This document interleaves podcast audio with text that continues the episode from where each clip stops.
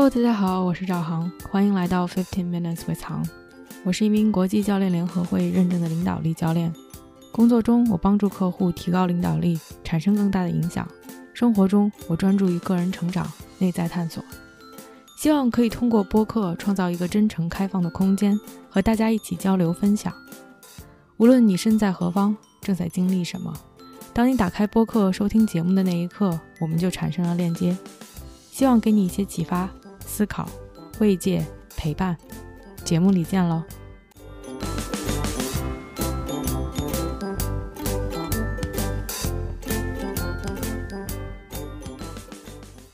！Hello，大家好，欢迎来到这期的 Podcast。今天是六月八号，星期四，现在是多伦多时间下午五点零三分。我又回来说书了。上个礼拜五其实刚刚录完上一期 Podcast，讲的是 Rick Hanson 的 Resilience 恢复力。我后来去查到了他的中文翻译的名字叫恢复力。那一期其实还没有剪辑，然后就迫不及待的想要来录这一期，希望这两期都能在之后的几周可以把它们剪辑完毕，并且发出来。想急着来录这一期的原因，也是因为最近刚刚看完这本书，也在上一期里面有提，就是非常有名的，其实很多人都看过，也有很多播客，我相信都录过讲解过这本书，就是 Mike Singer 的《沉浮实验》（The Surrender Experiment）。我之所以读这本书，是因为一个是看过他的另外一本书，也是之前在播客里面分享的《清醒的活》，并且周围有很多很多的人都读过《沉浮实验》，这可能是他写的最有名的一本书。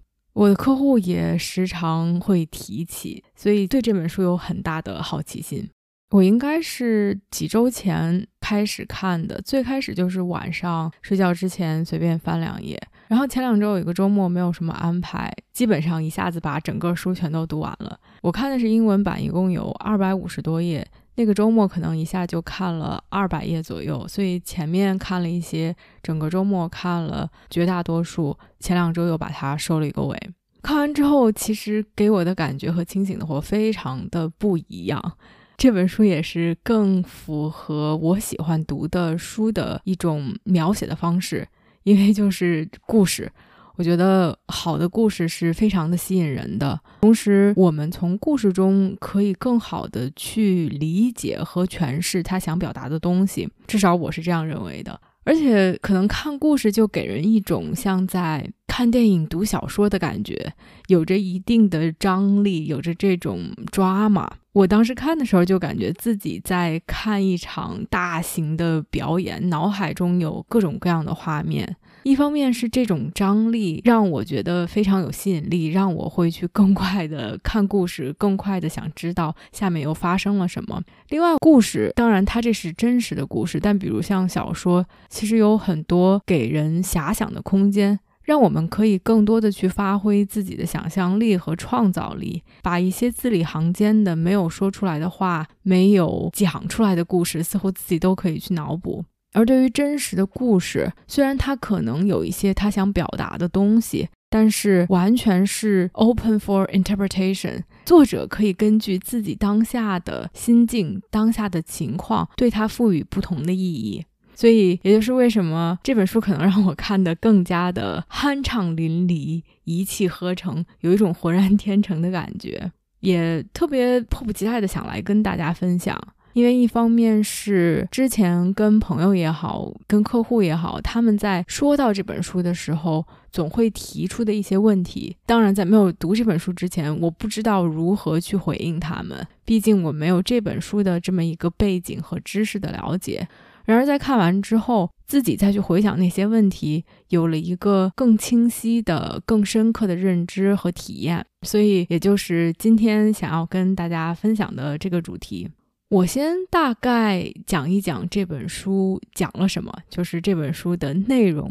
概要。然后就围绕着我在读这本书的时候，以及我听到周围的朋友和客户经常提起这本书的时候，他们会问的一些问题。就这些问题，我来聊一聊自己的一些感想和诠释。先介绍一下这本书的内容。如果看过这本书，或者是对内容非常熟悉的小伙伴，其实可以跳过这整个一大段。我尽量的比较概括的来讲一下。当然，如果没有读过这本书，想知道一个内容概要，能更好的帮你去理解之后我的一些想法和分析的，尽情的可以听这一段的内容。它其实讲的就是作者 Michael Singer 从一九七零年一直到二零一五年这四十多年之间自己的一个故事。故事发生在佛罗里达。他当时一九七零年的时候，他还是一个经济学的 PhD 博士生，还是在做研究，还是在学校。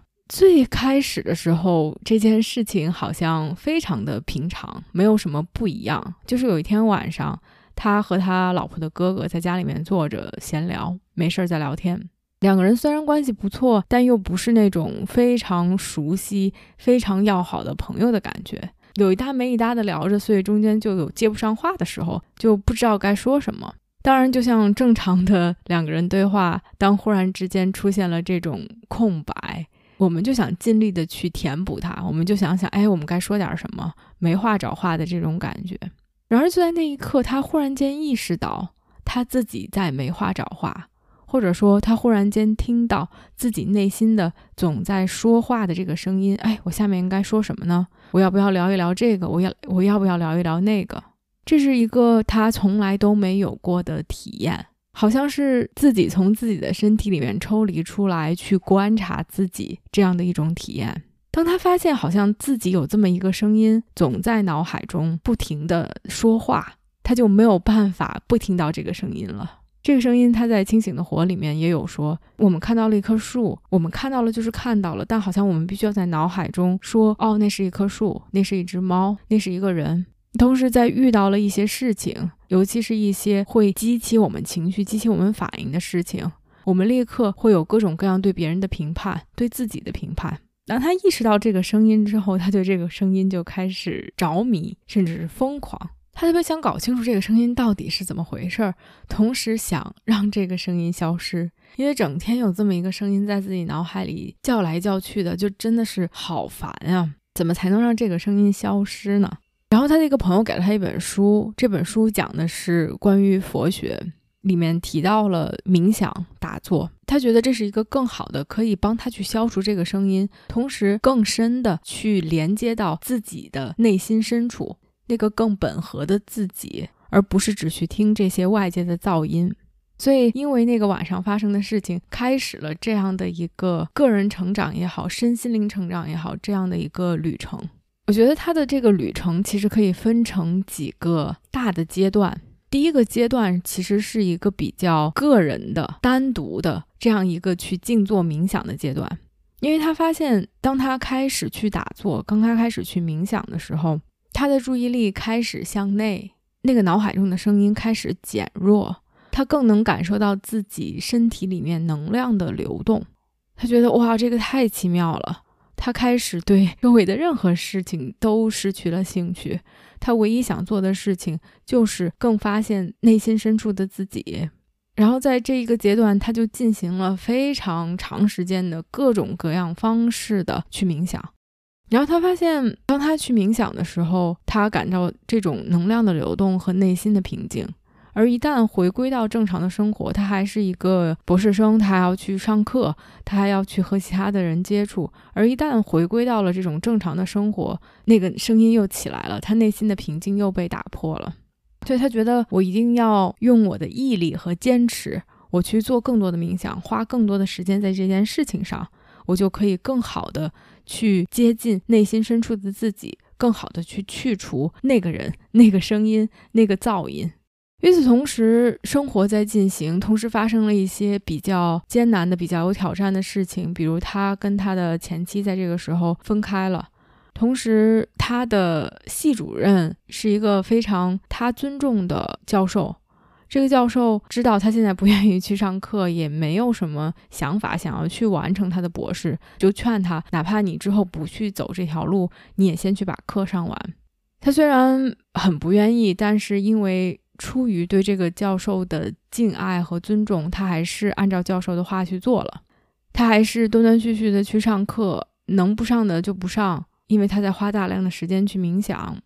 然而，因为他的冥想，也有一些很不可思议的事情在这期间发生。其中包括他有一门课，他基本上没有怎么上过。他的教授告诉他，如果你再这样，你没有办法拿到一个很好的成绩，因为你经常缺席。但他们还有一个最后的论文需要交，他就问教授：“那你能不能帮我把我的分数更多的放在这篇论文身上？”教授说：“那就那好吧，就看看你能写成什么样子的论文了。”他其实并没有任何的兴趣去做研究、去做调查，因为在博士生这个级别，你要去写一个论文，是需要你去真的是很深入的去了解这些理论。去做一些研究，才可以写出来这篇论文。然而一天晚上，在他做完冥想之后，他就拿出来自己的本子，在内心处于一种非常平静的状态下，就开始去想这篇论文。然后那个时候就是才思泉涌，各种各样的灵感全都迸发出来，他就不停的在本子上把自己的思绪写下来。当然，之后需要很多的这种 clean up，需要去修饰，需要去雕琢，需要去把一些引注给标上去。但是，所有的这些灵感就好像一个艺术家在创作一样的涌上来。而作者说，他并不是从一个逻辑思维的思想中迸发出来的。从逻辑思想迸发出，哪怕我想去想这篇论文怎么写，我也无法想出来。而他是从一个更底层的。更智慧的地方迸发出来的，所以他其实就是一边在断断续续的上着自己的课，一边花大量的时间再去冥想，尤其是在自然的条件下，在这种和自然有连接的环境中，他发现这些能量会变得更加的强大。其中他又去了一趟墨西哥，然后他又回来，但但最终需要有一个地方去居住，尤其是在跟他跟他前妻分开之后。他当时就想找一个比较安静的、接近自然的这么一个地方。非常巧的是，发现有一块地在出售。他有一些积蓄，他基本上就把所有的积蓄都投到了这个地上，就把这个地方买了下来。然后和自己的两个朋友一起说，想盖一个非常简单的房子，就是为了让他可以在那边住，可以去冥想。但没想到，他的朋友画了一个图纸给他。非常的棒，非常的好看，非常的漂亮。从设计学的角度来说，非常好的一个房子。他就觉得太没必要了，我们也没有钱，我们也没有时间，我们其实也不是做这一行的，为什么要建这么一个好看的房子呢？但是他当时就是想把房子盖起来，就是想住进去，所以也就顺理成章的，他们就盖了这个房子。等房子完成了以后，他就住了进去。过着这样的一种像隐居士一样的生活，每天早上三点起来，然后就去冥想，冥想了好几个小时之后，就去做这种正念的行走，然后去做瑜伽，然后晚上又去冥想，所有的生活都是围绕着和冥想、和正念、和静心、向内看、修行进行的。而他非常的坚持有毅力，有的时候他发现。自己的食物对冥想会有影响，他就甚至有一天一天多的时间完全不进食、不吃饭，同时也是变成素食者，用这种非常静心的净化的身体，能更好的去激发自己在冥想时感受到能量的流动，而所有的这些让他确实是在冥想的时候可以进入到一种更深的状态当中。这是他这个沉浮实验也好，或者是个人成长、心灵成长之旅的第一个阶段，就是非常自己独自的、独立的一个人去进行修行，同时花大量的时间在冥想上的这样的一个阶段。第二个阶段其实是比较有意思，因为他还是处于那样的一个阶段，但他忽然有一天意识到，他说：“我虽然已经有了一些的进步和成长，尤其是冥想的时候，可以让我进入到那种非常平静和沉静的状态。”但他依然发现，在平时的生活中，在不冥想的时候，他的脑子、他的 mind、他的思维是非常的活跃的，甚至是过于活跃的。他想知道为什么自己总是想法这么的活跃，然后他意识到，很多时候是由于他个人的这些倾向性，他个人的喜好，有一些事情喜欢，有一些事情不喜欢。而一旦有了这种喜欢或者是不喜欢，就会让他的思维、让他的情绪变得激动起来。于是他就想：如果我现在从这一刻开始，我去放掉这些东西，我去放手，我没有个人的喜好或者是倾向，哪怕我有个人的喜好或者是倾向，我不听信他们，而顺着生活之流去走，让生活本身来 take over，来掌控事情的发展的走向，那会是一种什么样子呢？这也就是沉浮实验的开始。他给自己规定的这个规则就是说，当生活中有一些事情发生了。我把他们看成是他们要把我带到一个超出我可以预料的地方。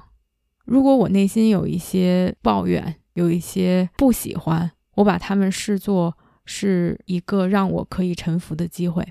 然后生活就真的 take over, take control，生活就以一种非常不可思议的方式开始发展下去。里面有很多很多很有意思的例子。有一个就是他们当地想建一个 community college 这种社区大学，他们当然要需要选一个人来负责整个学校。他们想选一个人，既懂得如何去筹款，又懂得教育方面的这些责任。于是他们找了一个非常合适的人，但后来发现佛罗里达这个州规定，你如果是社区大学的这个校长、这个负责人的话，你必须有一个博士生的学位。然后他们学校的这个系主任就找到了他，他是佛罗里达大学，等于是另外一所学校里面的博士生，所以他的导师就找到他说：“我们想让你去教我们选中的这个银行家，这个之后的负责人，我们想让你帮他获得他的这个博士生的学位，然后他才可以去主管这个社区大学。”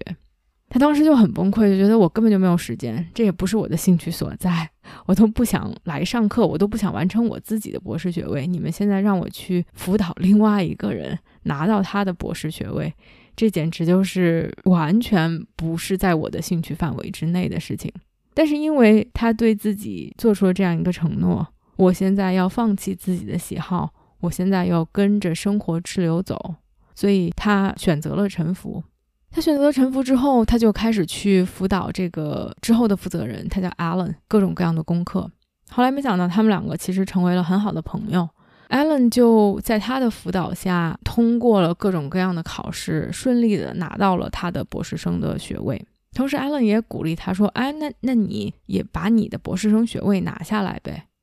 因为其实他当时已经把所有的课上完了，而最终他需要的是去参加三门考试。”其实他在帮助 Allen 辅导的过程中，他已经对两门课程非常的熟悉，所以他想，那好吧，既然他劝我，那我就臣服，我就先去把这两门课给注册了，把这两个考试再考了。有一门课完全没有学，也不会，那个到时候再说。结果没想到，他提交了去考这两门课的考试，学校的负责人搞错了，以为他要考三科，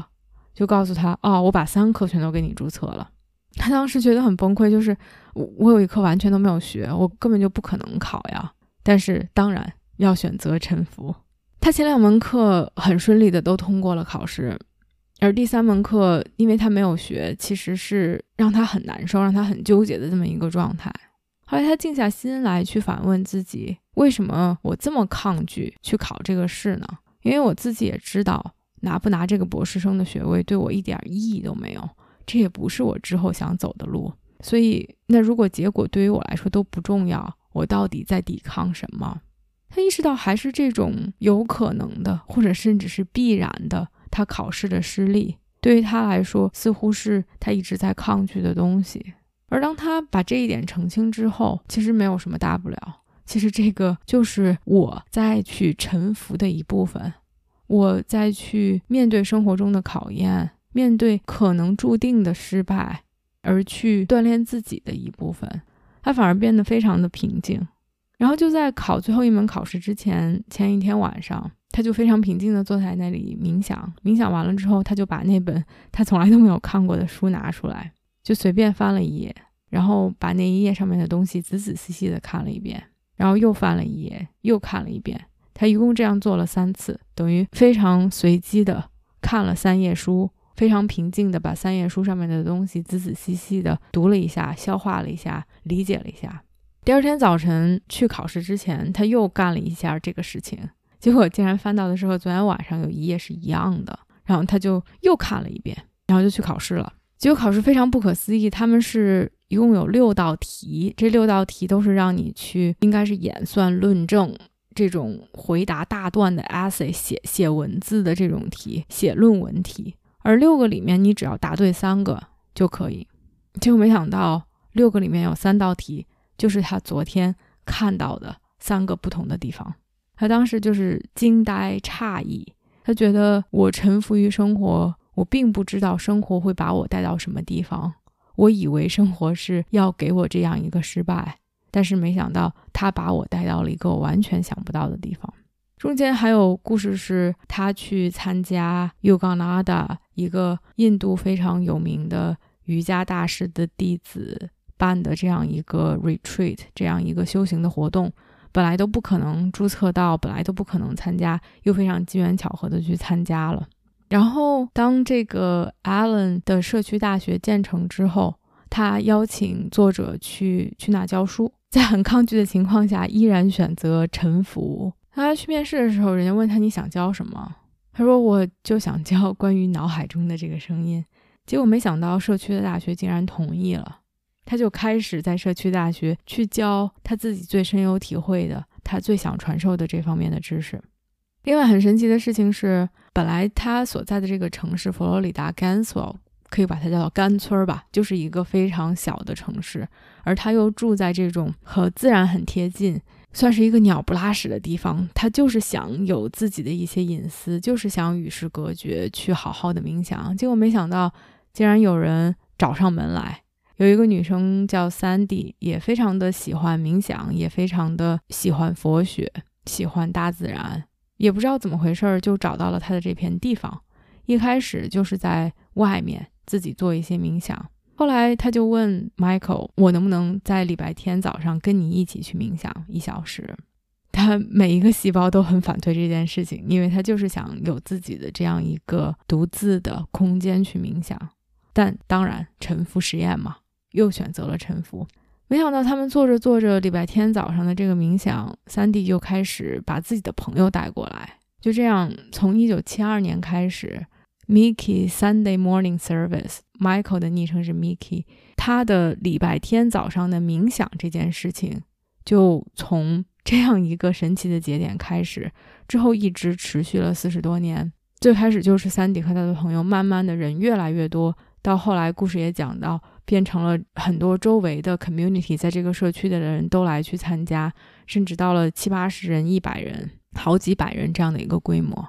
这期间也发生了一些有意思的事情，让他对待冥想和对待修行、修炼的这件事情有一些不一样的改变。他有一次做了一个梦，梦醒来之后，让他去质疑我对于修行这件事情的态度和方式方法是不是一个正确的。因为他之前一直强调的是这种毅力、决心，甚至是束缚自己。去压制内心的那个声音，去压制那个内心的好像总在制造噪音的那个人。当他开始想从另外的一个角度来看待这件事情的时候，才意识到，哇，那个人也是一个人啊！那个人有他自己的梦想，有他自己的期待，有他自己的恐惧，而我完全把他锁了起来，凭着自己的毅力和决心，想要去打压他。而当他意识到这一点之后，他就不再去打压他，而是把那个人和自己更好的融汇在一起，去 lift him up。这也为他之后的一些修行路上的心态有了一个很不一样的转变。另外，三弟这个可爱的女生就是开始有一些自己的想法，在她的地上开始造屋子，她觉得简直是不可思议，简直是崩溃，这是我的地。你怎么可能擅自做主张为自己造了一间房子？但是当然臣服。他在学校里面的课程也越来越受欢迎，他礼拜天早上的这个冥想也越来越受欢迎。而因为他开始更好的去融入和融合生活的不同的方面，他不再把这些看成是分散自己注意力的事情，或者是说他不再把这些看成是修行之外的事情。他对于自己身心灵的成长和在正常社会中以一个人来 function，一个人来正常的做其他的事情，更加的融为了一体。他觉得所有的事情都是在修行，所有的事情都是在成长。冥想是，瑜伽是，去教课时，和别人一起做冥想也是。同时，在这个期间，又因为一些机缘巧合的事情，让他去监狱里面帮助这些罪犯去传授一些关于冥想、关于身心灵成长的东西。而这部分的 work，这部分的事业，他一直进行了很多很多年。所以，其实第二部分是沉浮实验的开始，是当他发现，因为这些自己的个人的喜好，让自己脑海中的声音变得过于繁忙，而决定去放下自己的喜好，看生活能给我带来什么，而由此开始发生一些不一样的变化，不管是自己的外界的生活也好，自己的在做冥想这个房子周围发生的事情也好。而第三个阶段，其实是从个人，从一个非常单一的个人安静的练习，到去助人的这样一个过程。当时那个夏天，他去了一趟加州，在回来的路上，他去拜访了他的前妻。没想到在拜访的过程中，发现他前妻也是非常 into meditation yoga，对于冥想、对于瑜伽都有兴趣的一个人。然后当时进到他前妻的这个冥想的这么一个小房子里面，他看到了一个瑜伽大师的照片。他当时都不知道这个人，这个人远在印度，叫巴巴。然后当他回到了自己住的地方，看到了另外一个女生，那个女生是三弟的朋友。三弟最近没有在他造的这个房子里面住，就让他的朋友在这儿住。他的朋友就非常的热情，就把他。邀请到他们住的房间里面去跟他聊天，结果没想到，在他住的房间里面又看到了那个瑜伽大师的照片，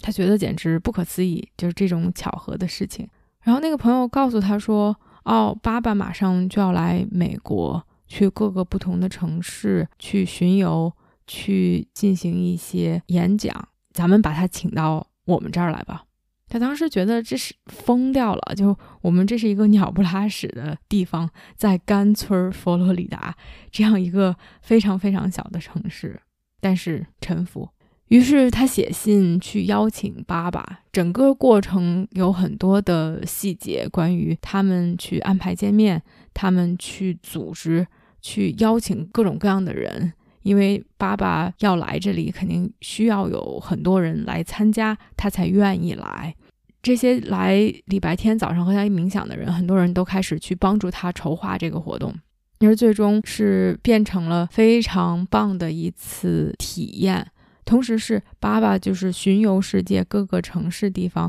他们这是参加人数最多的一次，所有的人都没有想到会这么的成功。因为他们办了这么一次特别好的活动，然后就有更多的、更多的人去参加他的课程。礼拜天早上来冥想，因为他们为了筹划活动，还装了一个电话，又有很多的人来打电话问下一次会还会有什么样的活动，什么时候你们再请大师来。于是这个就变成了一个趋势。他们在死之后又举办了很多次，不管是瑜伽大师也好，冥想大师也好，从印度来的也好，或者是居住在美国的也好，帮助大家去举办这样的活动。其中有意思的是，有一次有一个大师来，在他的这片树林里面走，然后大师就说：“哇，这个地方好神圣，我们需要在这里面建一个寺庙，建一个 temple。”他当时就是心里面摇摇头，然后什么都没说。大师在演讲的过程中也几次提到了建 temple、建寺庙这件事情。没想到大师走了之后，所有的人都是呼吁啊，我我们要建这件事情，我们要完成这件事情，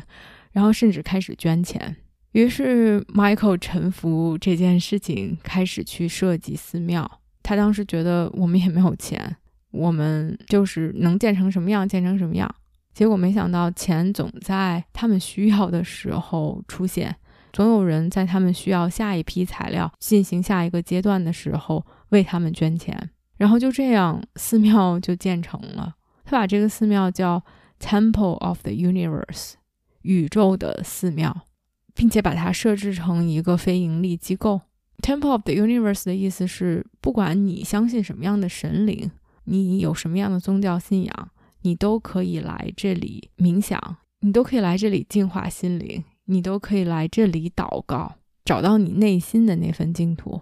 他依然过着一个非常简单的生活，也没有债，也没有自己的财产，因为他成立了这么一个非盈利机构，所有的东西都是在这个寺庙的下面，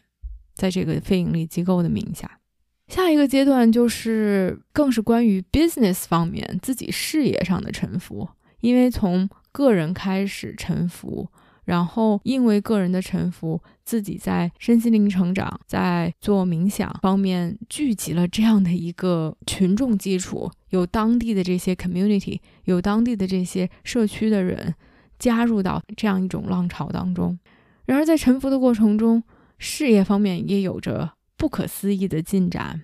事业方面的进展，最开始是一个当地的 sheriff，一个警察开车路过他的房子。然后就问他说：“哇，这是你自己建的吗？”他说：“对啊。”那个警察非常喜欢他们做的这个木匠活。同时，那个警察当时因为他在他想给自己的房子再做一些修改，他说：“那你能不能帮我建我们家想要做的这个房子呀？”从来都没有想过去帮别人建房子，当时只是他和他们的两个朋友按照朋友的图纸造了自己一个想住的。去冥想的地方而已。当然，因为沉浮实验，他就答应了。然而，没想到就这样开始了自己的第一个 business，自自己的第一个公司。而公司发展的非常好，因为警察认识很多人，他们当地也有很多人需要重建呀、改建呀，做一些修修补补，他们就接受这些客户去帮他们做需要做的事情。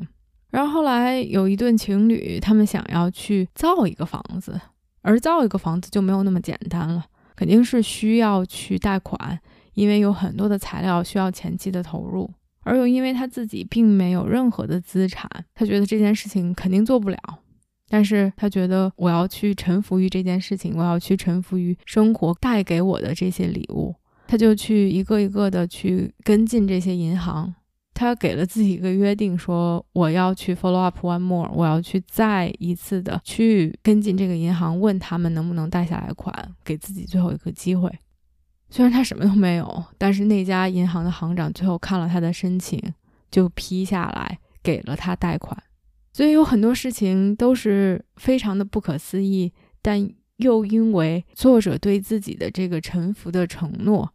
让生活好像就是这样的。推波助澜的，以一种非常神奇的方式打开着他的这个建筑的公司，发展的越来越大。那他没有时间再去学校进行教书，他就把那边给停掉了。所有公司赚的钱，他都用来去扩张他的这个 temple，他的这个寺庙。一旦周围有地，而同时他们又有钱，他们就会把这个地给买下来，让更多的人可以来这里进行冥想。可以来净化自己的心灵，慢慢的也开始有一些人住在他们这个庙宇周围，他们给这个庙宇一些钱，住在这里，在这里面去静心，在这里面修行。他在监狱里面的工作也继续的开展着，有更多更多的人听他讲一些关于冥想、关于身心灵、关于自己头脑中的声音的这些课，然后就到了下一个阶段，这个阶段其实依然是关于事业上的。但是是非常不一样的一个事业，同时有着跌宕起伏的发展。他说他当时根本就没有想很多，他觉得他的生活就会这样进行下去，经营他的这个建筑公司，去扩大他的这个庙宇，去帮助更多的人。就有一天，他去 Radio Shack，就是美国当地的这么一个小的商铺，这个商铺一般会卖一些电子产品。他当时看到了一个很神奇的东西，这个东西好像就是一个电视连着一个打印机。后来才知道这是第一批个人电脑。他说那种感觉就是一见钟情，love at first sight。他觉得这个东西好神奇啊，同时里面给了一些说明书，一些编程的语言。他就当时非常被这个吸引，就把这个电脑买回家了，然后就自己开始去琢磨，开始去研究。他说很有意思的是，看这些编程的语言，他觉得非常的自然，自然的感觉就是好像都不是在学一个新的东西，而是把之前已经学会的东西只是记起来了而已。他自己学了一段时间，就觉得哦，我其实可以编程了，我可以把它运用到实际的生活当中，用它来做一些事情了。他第一个干的事儿就是给自己的这个建筑公司做了一个会计的系统，然后很快的就派上了用场，减少了很多的劳动力。他当时非常开心，就回到那个卖给他电脑的那个地方去跟老板说：“哎，你看我做出来的这个会计系统。”老板觉得太厉害了，非常的佩服，而且做的也非常好，就开始给他介绍客户。一开始接的活都是非常的小，有一些是做会计软件的，有一些是帮大学教授做这种打分的一些程序。他也就是随便给别人要一点价，挣一些钱。但是结果慢慢的需求越来越高，然后他也开始慢慢去提价。然后他也开始去帮一些大公司卖比较成型的一些会计软件，因为他对这方面非常有了解，所以他可以更好的去帮助客户解决一些问题。当时的生活是非常的好的，各方面都是让他很满意，也是让他很忙碌。他一方面在帮着人家做销售，在卖自己接一些活，自己的这个建筑公司也是非常的忙。同时，他还是每天早晚去做冥想，和做冥想这个社区的人保持联系。然而，就在有一天，他接到了两个电话，这两个电话完全没有关联。这两个电话都在问他知不知道有什么样的一个系统可以做 medical billing，就是这种医药费上面的收费系统。他想去帮助客户找到一个比较好的解决方案，但是发现市面上其实没有很好的系统。因为这个系统其实是非常复杂的，它包括病人的这些信息，包括各个的 insurance company 这些保险公司，而每个保险公司他们需要的信息又不一样，他们的界面也不同。同时，你需要把这些在各个公司之间传输病人的信息进来，你需要把这些东西给了保险公司，保险公司又会把一些信息传输回来，所以是一个非常复杂的程序。他当时就跟客户说：“我没有找到很好的，但是我可以去帮你们做，但这个是会花很长时间的。我觉得大概需要花两年的时间才能帮你们把这个系统给做出来。”结果没想到这两个人都说好，我们愿意等两年，就是觉得那没有办法，那我就开始去编程吧。然后他就开始去研究所有的这些保单。病人需要填写的信息，开始进行了这个庞大的工程，一个人就去编程。他说：“我都不觉得是为这两个人在编一个医疗收费的系统，而更多的是把它当成 universe 宇宙让我去做的一件事情，然后我就去完成它就好了。在这期间，真的是 right people show up at the right time，在正确的时间就会有正确的人出现。”去帮助他，而最终他把这个系统就真的是写完了，并且把它给这些客户安装上了。他本来觉得这个可还不错，能有更多的人用上，能有更多的医生可以从中受益。结果没想到，他帮助代理销售的这个大公司也在扩张，在寻找其他方面的业务，同时也就包括了医疗收费这一块儿。然后他就去和这个大公司去谈。他们对他做的这个系统非常非常的满意，所以等于他就嫁接在了这个大公司，开始把他做的系统向全美国各个地方、各个州的大医院、小医院、私人诊所开始去推行。他的公司也就是飞黄腾达、风风火火的成长，不管是说从收益方面、人员方面，都经历了一个非常飞跃式的、非常快的成长。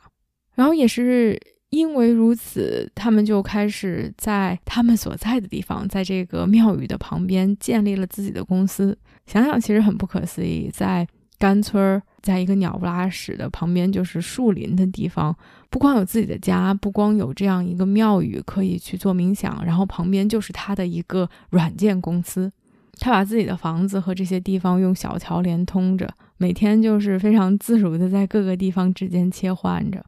到一九九四年，他的这个公司变成了一个好几百万的公司，有着五十多个人。他就一路这样遇到贵人，在正确的时间遇到正确的人，生意就是非常快的、非常迅猛的在发展着。后来又经历了和其他公司的合并、公司的上市，期间肯定是有很多很多的挑战，包括互联网的出现，包括和其他公司合并中间的这些 negotiation 这些谈判，包括合并期间，另外被合并的公司经营的不是很好，他们需要去做一些非常艰难的决定。总之，其实是体验了很多的上上下下的波动，但在这个过程中，他一直遵守对自己的承诺，就是去臣服。所有的这些都让他感到更多的内心的平静和安静，把所有每一件呈现在他面前的事情都当做一份宇宙交给他的礼物，然后他就开心的去完成它而已。然后，其实就到了书的最后一个篇章。故事有一点急转直下，所以特别像在看电影。忽然有一天，在公司发展的都特别好，各方面都很正常。FBI 就是美国联邦调查局找上了门，在没有给任何信息的情况下，开始在他们的公司里面翻箱倒柜，拿走了很多很多的材料资料，把网上的东西全都拷走，然后就消失了。他们完全不知道到底发生了什么。同时，在另外几个办公室也发生了同样的情况。于是他们开始去找律师，开始去更多的了解情况。后来慢慢的发现，其实，在那期间，他们内部在调查一个员工以及员工的同伙。这两个人一直很多很多年在公司的内部从事 financial fraud，在作假，同时从公司去骗取一些钱财。他们在内部调查这两个人，让其中的一个人发现了不对劲的地方。这个人也知道，如果他一旦被发现，其实是会被罚重金，同时有可能会蹲监狱的这种非常危险的一个处境。于是，这个人就想了一个比较阴狠的招数，他就去跑到联邦调查局去说：“哦，我来投案自首，我告诉你们，其实都是这些公司的高管在做一些非法的勾当，我来跟你们合作，我也是被他们陷害，变成这个局内的一部分。”但是我现在告诉你们这些信息，你去调查他们，我来提供信息可以减免我的一些罪行。所以其实这个人和联邦调查局的人已经合作了一段时间。当然，因为联邦调查局根本就不知道整个故事是什么样子的，就会去听信这个人的一面之词。同时，他给他们提供的这些证据，好像都可以把他的故事给圆的非常的圆满。在他们知道这件事情之后，其实并没有什么可以做的，因为政府在出面，这个背后等于原告是政府在告公司所有的高管，他们每天就只能在等，同时当有一些信息之后，再去和律师沟通，再去准备。整个调查的过程持续了五六年的时间，在这期间，因为害怕公司本身受到牵连。作者就从 CEO 的这个职位上退了下来，他就花这个时间开始去写书，也就是在这个期间写出了《清醒的活》，以及最后写出了《沉浮实验》这本书。而非常让人难过的是，也是因为他被起诉这件事情，使得他没有办法再去监狱里面探望这些罪犯，和这些罪犯去讨论身心灵成长的东西。他知道他没有做任何错的事情。但同时，对整个事情的局面也没有任何的办法。在这期间，也有很多的波动，包括他们的律师得了癌症，包括中途调换法官。而经过了六年这样的起起伏伏，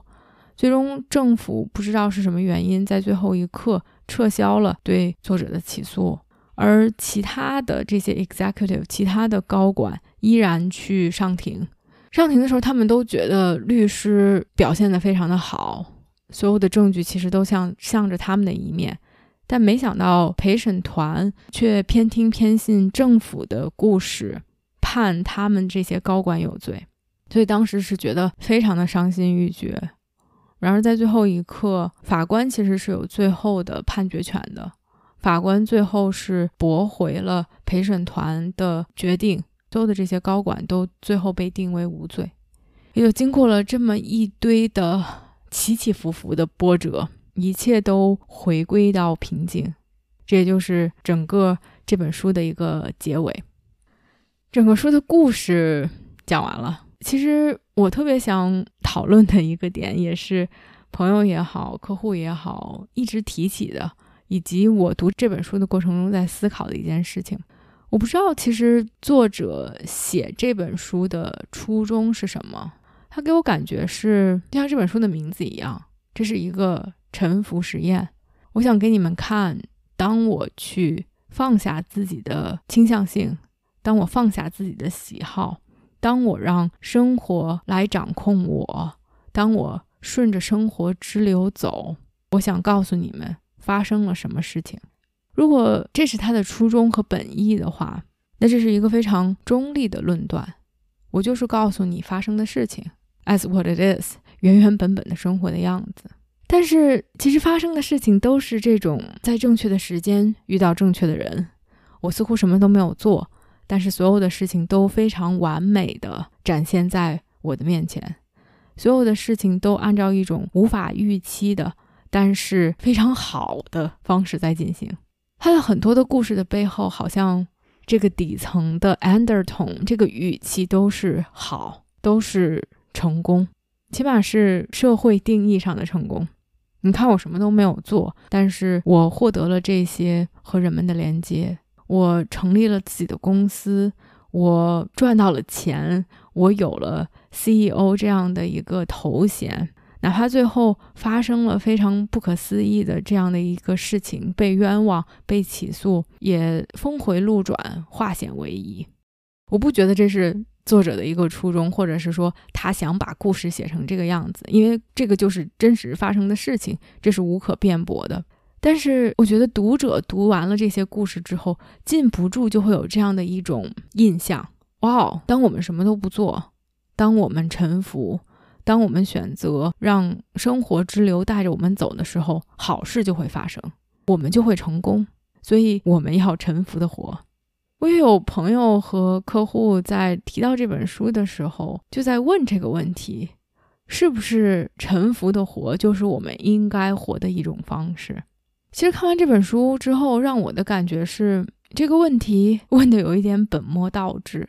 我可能想问的是，我们为什么想要选择沉浮的活呢？如果你觉得沉浮的活就会可以给你带来成功、带来金钱、带来名誉，就会让你建立公司、让你飞黄腾达，我觉得那还是不要选择沉浮的活吧，因为没有什么是可以保证的，不是说沉浮的活就可以给你带来这些的。因为其实无论你选择以什么样的方式活。Success is never guaranteed，都无法保证事情会按照什么样的趋势去走。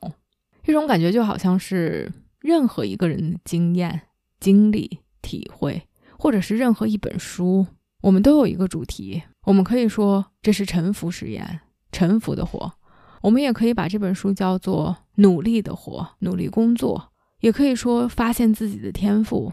也可以说跟随自己的兴趣。不管是什么。其实，如果我们有一个主题，我们都可以发现可以来支持它的这些例子。沉浮的活有沉浮的例子，努力的活有努力的例子，跟随自己的热情有跟随自己热情的例子。而这些可能最终导致的都是我们的成功，我们的飞黄腾达，别人的艳羡。如果我们只是把这本书理解成这样的话，我觉得它违背了作者写这本书的初衷。同时，这也不是一个成功学，不是说我们按照什么样的路去走，我们按照这个人的脚印，我们就可以取得像他一样的成功的。我觉得，如果你是因为这个选择臣服的活，最终可能带给你的是失落，可能无法达到你的预期，而可能因为臣服这件事情本身给人的感觉就是我什么都不需要做，我就顺着生活。呈现在我面前的样子，顺着去走，我就能得到成功。又是在所有的这些努力的活、跟随自己的兴趣的活，或者是说付出的活当中，似乎是最省劲儿的，似乎是最意想不到的，给人感觉是每个人都想跃跃欲试，想要去以这种方式生活，并且期待着我们能获得成功。所以，如果你在想你是不是想要用一种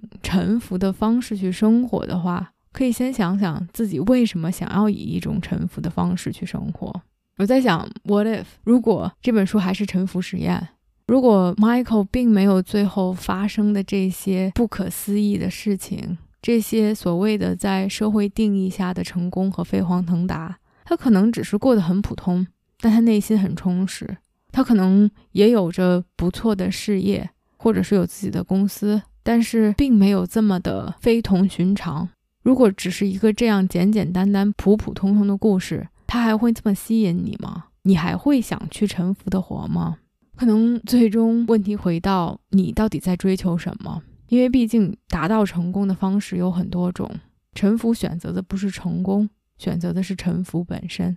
我觉得很不一样的一个点，大家去问我是不是要沉浮的活，versus 说作者沉浮的活，很大的一个区别是，这是他选择的，他选择沉浮，不是他需要沉浮，或者是他应该沉浮，他选择把它当成一个实验，他把这个当成一个对自己的承诺，想要去看看。如果我以这种状态去活，到底生活能变成什么样子？我特别喜欢他说这是沉浮实验。实验的意思就意味着它有可能好，有可能坏，有可能所谓的成功或者是失败，good, bad and ugly。这个本身就是 part of the deal。这个本身就是实验有可能出现的结果，并不是他在追求成功、追求金钱、追求名誉之后他选择的臣服。而是他选择臣服，带来了这些，这些只是有可能结果中的一部分，或者说这些只是他在书中分享的结果的一部分而已。沉浮说的是一种对生活的态度，是一种去体验生活的方式。这种方式是不管我自己的喜好，不管我自己的倾向性，我让生活带着我去走，我让生活来掌控这些，同时它就会带来一定的结果。这个结果可能是好的，可能是坏的。就像书中他去参加他的博士生最后的考试，在那个他完全没有看过的书、完全没有准备的考试，他全身心的准备着去不通过，ready to fail。结果他通过了考试，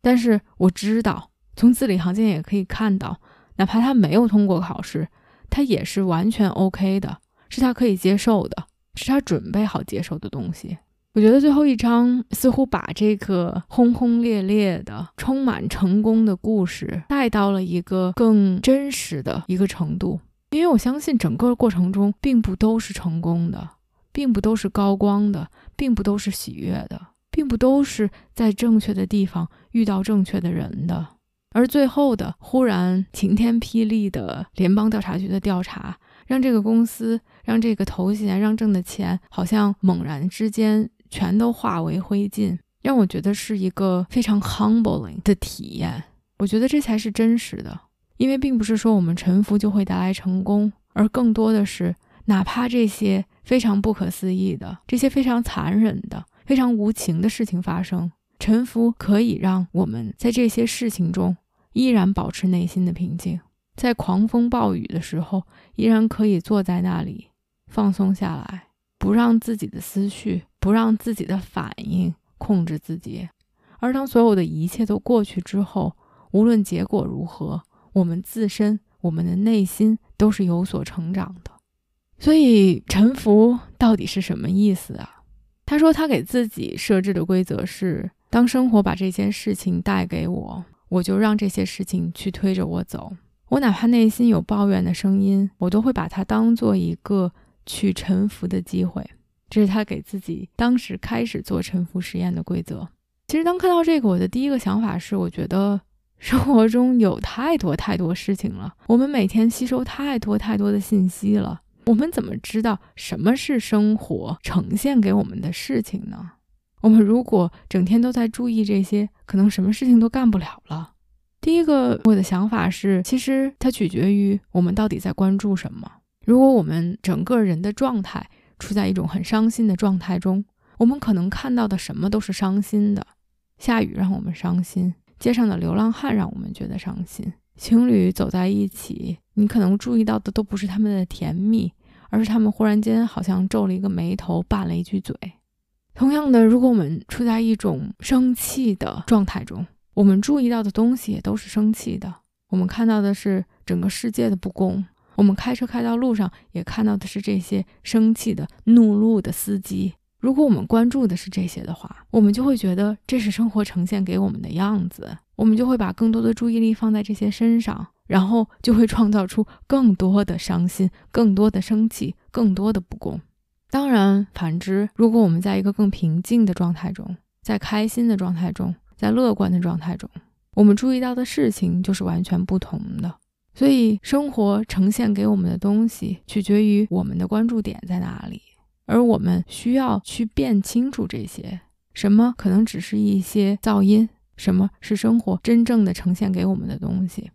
我不知道大家有没有这样的体验，就像你在买了一个衣服，一个可能你之前不太知道的牌子的衣服，或者你买了某一个牌子的车之后，你就会发现，哇，路上怎么这么多人穿这个衣服？路上怎么这么多人开这个车？并不是说好像全世界的人都注意到了这个品牌，而只是之前这个东西根本就不在你的注意力范围之内，而一旦它进入到了你的生活中，你开始去关注它，你就会发现。哦，这个东西其实到处都是。作者虽然没有这样说，但是我感觉他长时间的冥想，他长时间的去静心，回归到自己的内心，回归到自己的本源，用更平静的心态去看待所有的这些，其实可以让我们更好的去区分什么只是一些噪音，什么才是生活真正想呈现给我们的东西。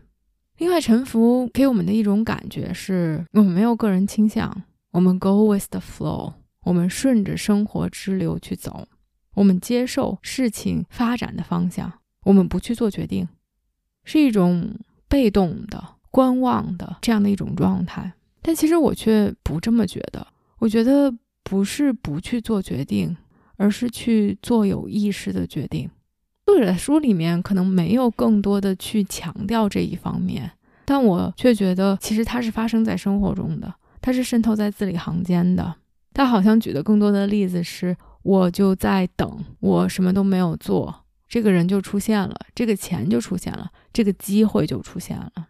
但其实你会发现，他在这个过程中做了很多的决定，只不过他没有把他们去浓墨重彩的描写而已。他在这个过程中开始去教书，后来不教书了，开始有一个建筑公司，后来决定不再自己去做这个建筑公司了。他包括在买地、在扩张的时候，周围有一块地，其实价格太高，他们没有办法去买，同时也不是和他们自己的地皮相连接的。但是他知道卖主想要把这些树都砍掉，他非常想保护这些树。于是和这个当地的主人签订了一个长期的合同，而这块地因为机缘巧合的关系，又最终变成他们的。他买下了第一个自己的电脑，他开始去编程，再到后来，其中有一个之前在他们庙宇里面做过 retreat 的这样的一个大师，在经历一段比较痛苦的时光，他又把这个大师请回到他们的庙宇中，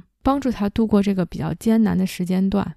所有的这些都是主动的决定，他们似乎理所当然。因为我忙了，所以我不能再教书了；因为我忙了，所以我放弃了这边的建筑公司；因为我喜欢，所以我买了电脑；因为我想要保护自然，想要保护树木，所以我签了这个长期的合同；因为我对大师的关心，所以我把他邀请过来。似乎都是顺理成章的，但是这些都是主动的、自觉的、有意识的决定。而不是等待，不是看生活往哪个方向去走，我就跟着走。我觉得臣服的意思也远远超出于此。可能作者并不觉得这些是他做的决定，或者是说这些决定都做得太容易，不需要他去花任何的力气。他举的这些臣服的例子，更多的可能是有一些内心的纠结。我有个人的倾向，我有个人的偏好，我有一些情绪上的起伏，我选择让事情发展。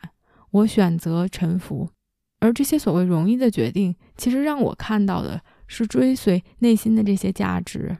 对于别人的在乎，对于自然的在乎，对于连接的在乎。可能所有的这些都让这些决定变得容易，甚至让作者觉得他没有在做决定，但决定确确实实的做了。所以我并不觉得臣服的活是被动的，是不去做决定的。而更多的是做一些忠于内心的、忠于我们价值观的，做一些有意识的决定。他中间说了一句话，他说：“我不在意我会发生什么事情，我在意我的员工，我在意这些医生，我在意我的愿景，我在意我自己的心。其实，我觉得这个也就总结出来他做决定的一些准则。臣服更多的是讲他放弃自己内心的喜好，自己的这些 natural tendency，这些自然的倾向，放弃这些跟随我们的第一反应，是不是舒服，是不是现在能及时享乐，而选择的是我们的 inner knowing，我们内心的更沉静的这些知道，这些智慧，这些直觉。而这些东西可能不如平时的这些喜好这么的强烈，喜好有的时候更多的像噪音，而我们内心的直觉是一个轻轻的耳语。很多时候，瑜伽也好，冥想也好，正念也好，锻炼的是让我们更好的去听听内心的声音，更好的去倾听到自己的直觉想要告诉我们的东西，让我们可以去分辨噪音和耳语。可以去分辨自己的倾向性、自己的惯性和内心智慧的区别。另外，除了去做有意识的选择、忠于本心的选择、忠于自己价值观的选择，他所说的臣服，我觉得很重要的另外的一部分，也是浓墨重彩举了很多例子的，是 allow things to happen，允许事情的发生，让事情发生。他给我的感觉就好像是地上有一些小小的火苗。它们需要氧气才能燃烧，或者是说地上有一些小小的种子，它们需要浇灌，需要时间，需要阳光，需要雨露才能发芽。允许事情的发生，需要的是耐心，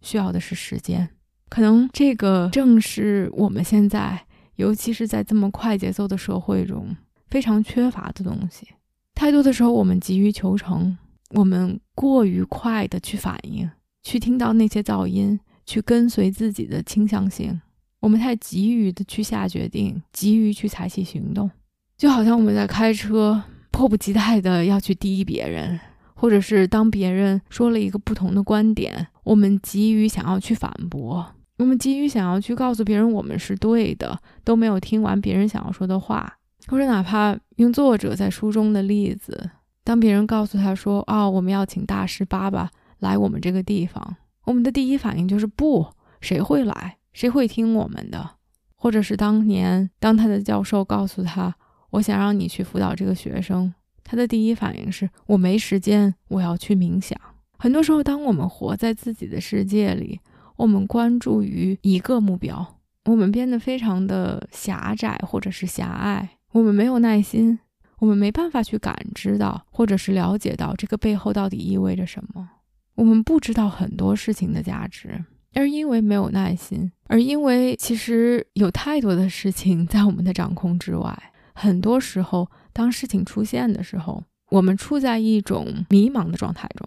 因为事情太复杂了。我们怎么可能想到去教一个人，帮助他拿到博士学位，会最后帮助我去这个社区学校讲课，而讲课可能会让我最后又出书。而这些各种各样错综复杂的和别人的人际交往，会帮助我最后成立公司。这些完全是我们无法预见和无法想到的。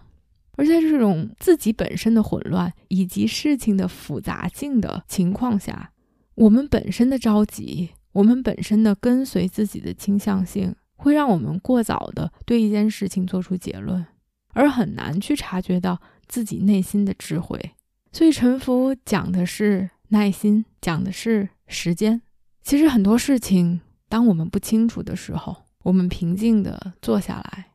看着它，给它一点氧气，给它一点阳光，给它一点雨露，让它去发展，可能答案自然而然的就会呈现出来，就会浮出水面。我们不需要知道什么，我们需要的只是平静地去接受它，去面对它。这样的一种态度，而事情的发展可能需要的只是这样的一个空间，一个 clearing space，一个足够沉静的可以去接受它发展的地方。书里面我这边是第一百六十页，但我看的是英文版，可能跟大家的页数有一点不太相符合。他在中间讲了一段话，是关于改变，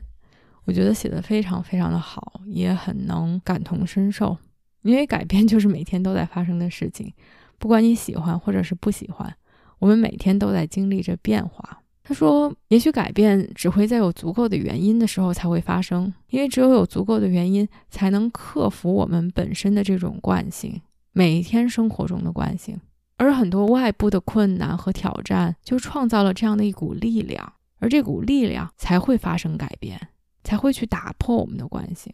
而问题在于，很多时候我们用这股力量去排斥改变，去抵抗改变。而我在学习的是。”安静地坐在这个其中，感受到狂风暴雨，然后等待去看我被要求去做什么样的行动。我觉得其实这一段话也很好的去概括了沉浮的火到底是一种什么样的状态。当读的这个时候，我就觉得是一个龙卷风，非常的有威慑力，可以摧毁一切的这样的一股力量。它可能就像一些巨大的改变可以给我们生活中带来的冲击一样。而沉浮的意思是，我们就好像这个龙卷风的中间，这个 bullseye，它是平静的，它是安静的，它接受着一切的发生。而这种平静、安静、沉静的感觉，让我们可以更好的去听到自己内心的声音，而不是去被外界的噪音所干扰。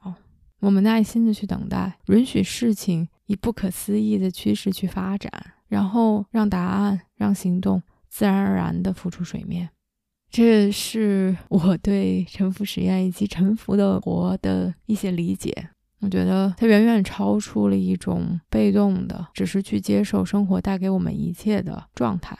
它是非常主动且自知的面对生活的一种态度，它是选择生活的一种方式，是平静的去面对一切喜悲起落，然后允许这些。外界的我们都很难去理解的力量，给他们一个机会，让他们去发展，然后真正的去听到自己内心的声音，去跟随这种内心的直觉，不需要难，不需要拧巴，不需要忙碌，而是把自己完全的抛出去。那样的生活不一定能带来所谓的成功，但我相信那样的生活一定是平和的，一定是没有遗憾的，一定是更长久的。好啦，今天差不多就说到这里。不知道你对这期的节目有什么想法？不知道我的分享有没有给你带来一些新的启发、新的想法？欢迎给我留言。我们下期见。